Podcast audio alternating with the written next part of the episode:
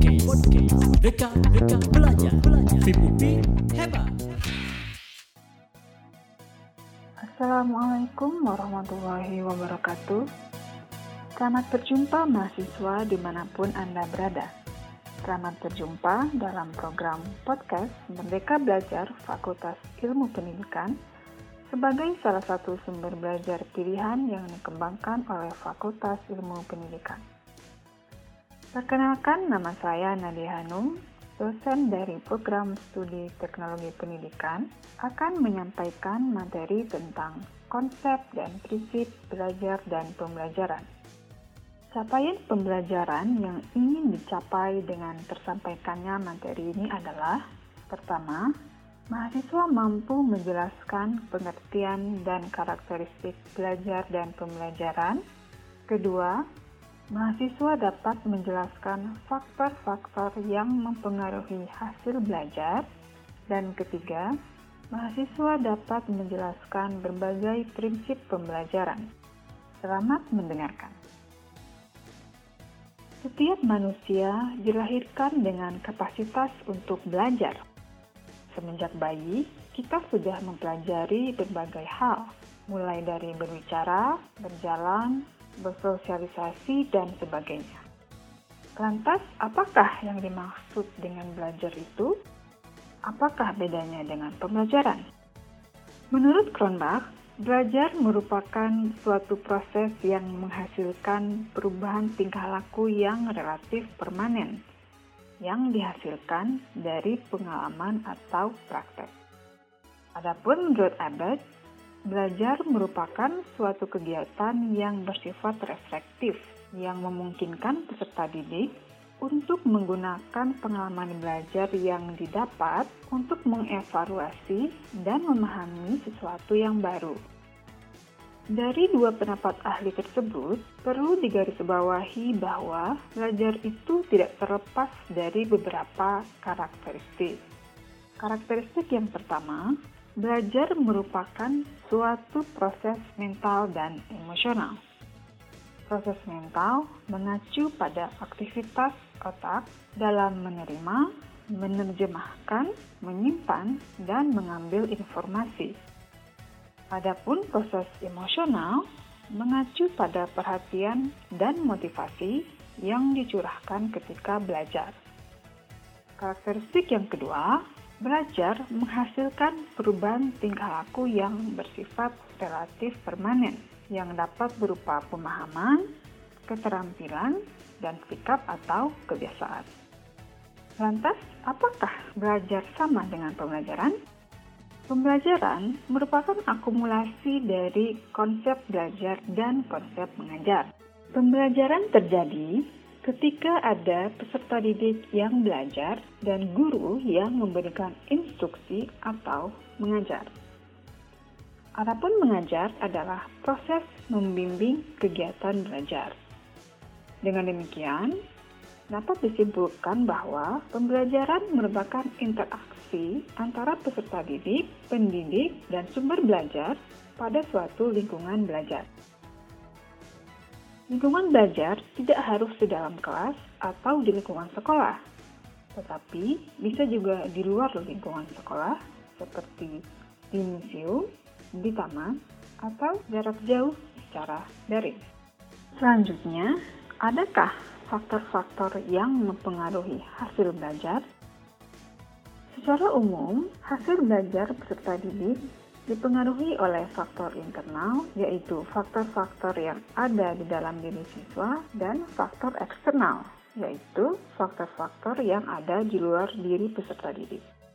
Yang tergolong faktor internal, pertama adalah faktor fisiologis atau jasmani individu, baik bersifat bawaan maupun yang diperoleh dengan melihat, mendengar, tutur tubuh, cacat tubuh, dan sebagainya. Faktor internal yang kedua adalah faktor psikologis yang terdiri dari faktor intelektual dan non-intelektual. Faktor intelektual terdiri atas faktor potensial seperti intelijensi dan bakat, dan faktor aktual mengacu pada kecakapan dan prestasi. Bagaimana dengan faktor eksternal? Faktor eksternal terdiri dari empat faktor. Yang pertama, faktor sosial yang dapat berupa lingkungan keluarga, sekolah, masyarakat, ataupun kelompok. Faktor eksternal yang kedua adalah faktor budaya yang meliputi adat istiadat, teknologi, kesenian, dan sebagainya. Dan faktor eksternal yang ketiga adalah faktor lingkungan fisik seperti fasilitas rumah, fasilitas belajar, iklim, dan sebagainya. Dan faktor eksternal yang terakhir adalah faktor spiritual atau lingkungan keagamaan. Faktor-faktor tersebut saling berinteraksi secara langsung ataupun tidak langsung dalam mempengaruhi hasil belajar. Saya akan memberikan contoh bagaimana faktor internal dan eksternal dapat mempengaruhi hasil belajar. Misalnya, ketika dalam proses pembelajaran siswa merasa fisiknya kurang sehat, ditambah dengan suasana kelas yang tidak kondusif untuk belajar dikarenakan kurangnya pencahayaan, maka kedua hal tersebut tidak hanya bisa mempengaruhi konsentrasi siswa, tetapi juga dapat mempengaruhi motivasinya untuk belajar, sehingga mempengaruhi tingkat pemahamannya terhadap materi. Selain faktor internal dan eksternal dari siswa, adakah hal lain yang harus diperhatikan dalam proses pembelajaran? Dalam proses pembelajaran, ada prinsip-prinsip yang perlu dikuasai dan dikembangkan oleh guru untuk mengoptimalkan hasil belajar. Prinsip yang pertama adalah prinsip perhatian dan motivasi. Apakah perhatian itu? Perhatian adalah memusatkan pikiran dan emosi secara fisik dan psikis terhadap sesuatu. Jika di awal proses pembelajaran siswa tidak ada perhatian, maka tidak akan terjadi proses belajar.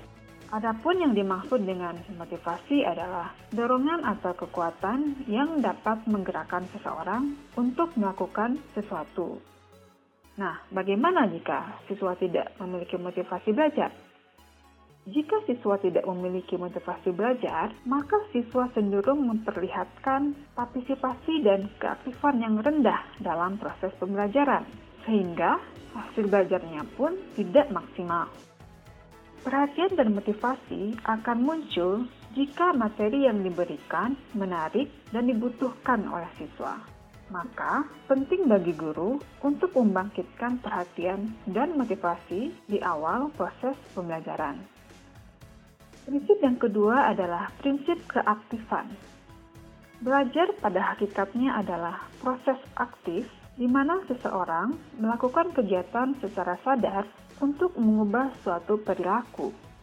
Maka dari itu, siswa harus aktif untuk mengkonstruksi pengetahuannya sendiri, mulai dari mencari, mengorganisasikan, menyimpulkan, hingga mentransfernya ke konteks yang lebih luas. Prinsip selanjutnya adalah prinsip keterlibatan langsung. Aktivitas pembelajaran yang memungkinkan siswa untuk menerapkan teori yang telah dipelajarinya akan memberikan pengalaman langsung yang dibutuhkan dalam proses internalisasi pengetahuan. Dengan kata lain, proses pembelajaran yang memfasilitasi siswa untuk secara langsung melakukan perbuatan belajarnya akan lebih efektif dalam memaksimalkan hasil belajar daripada pembelajaran yang hanya sekedar menuangkan pengetahuan. Prinsip yang keempat adalah prinsip pengulangan. Mengapa pengulangan penting dilakukan? Pengulangan memungkinkan siswa untuk mentransfer informasi dari memori jangka pendek ke memori jangka panjang, sehingga siswa dapat dengan mudah mentransfer pengetahuan yang telah dikuasainya ke konteks yang baru. Pengulangan juga memungkinkan guru untuk mengecek pemahaman siswa dan memberikan balikan atau feedback yang bermakna. Prinsip yang kelima adalah prinsip tantangan. Proses pembelajaran yang menantang dapat membangkitkan minat dan motivasi siswa dalam belajar, sehingga siswa akan berpartisipasi aktif dalam belajar. Pembelajaran yang menantang memberi kesempatan kepada siswa untuk turut menemukan konsep-konsep, prinsip-prinsip, dan generalisasi. Prinsip selanjutnya adalah prinsip balikan dan penguatan. Balikan dari guru sangat penting bagi siswa agar siswa dapat mengetahui sejauh mana penguasaannya terhadap materi yang diberikan. Balikan juga dapat meningkatkan motivasi untuk lebih meningkatkan kinerja belajar. Balikan dapat dilakukan melalui tanya jawab dan diskusi ataupun secara tertulis dengan memberikan kuis atau tes dan kemudian menginformasikan hasilnya kepada siswa. Adapun penguatan bisa berupa penguatan positif ataupun negatif. Penguatan positif diberikan ketika siswa telah menunjukkan pemahaman yang baik terhadap materi, sedangkan penguatan negatif sebaliknya diberikan ketika siswa dirasa perlu untuk meningkatkan kinerja belajarnya. Contohnya seperti apa? Nah, penguatan positif biasanya diberikan dalam bentuk reward ataupun pujian. Sedangkan penguatan negatif berupa hukuman yang tentunya bersifat mendidik, bukan malah membuat siswa semakin malas untuk belajar. Prinsip yang terakhir adalah prinsip perbedaan individual. Setiap siswa memiliki kemampuan dan kebutuhan belajar yang berbeda-beda. Guru harus mampu memfasilitasi perbedaan tersebut melalui penggunaan multimedia dan metode yang bervariasi, memberikan tugas-tugas yang lebih terindividualisasi, dan juga memberikan konsultasi belajar. Nah, itulah tujuh prinsip-prinsip pembelajaran yang perlu dikuasai dan dikembangkan oleh guru. Selain prinsip-prinsip pembelajaran tadi, sudah dijelaskan pula tentang faktor-faktor internal dan eksternal yang mempengaruhi hasil belajar dan juga pengertian dan karakteristik belajar dan pembelajaran.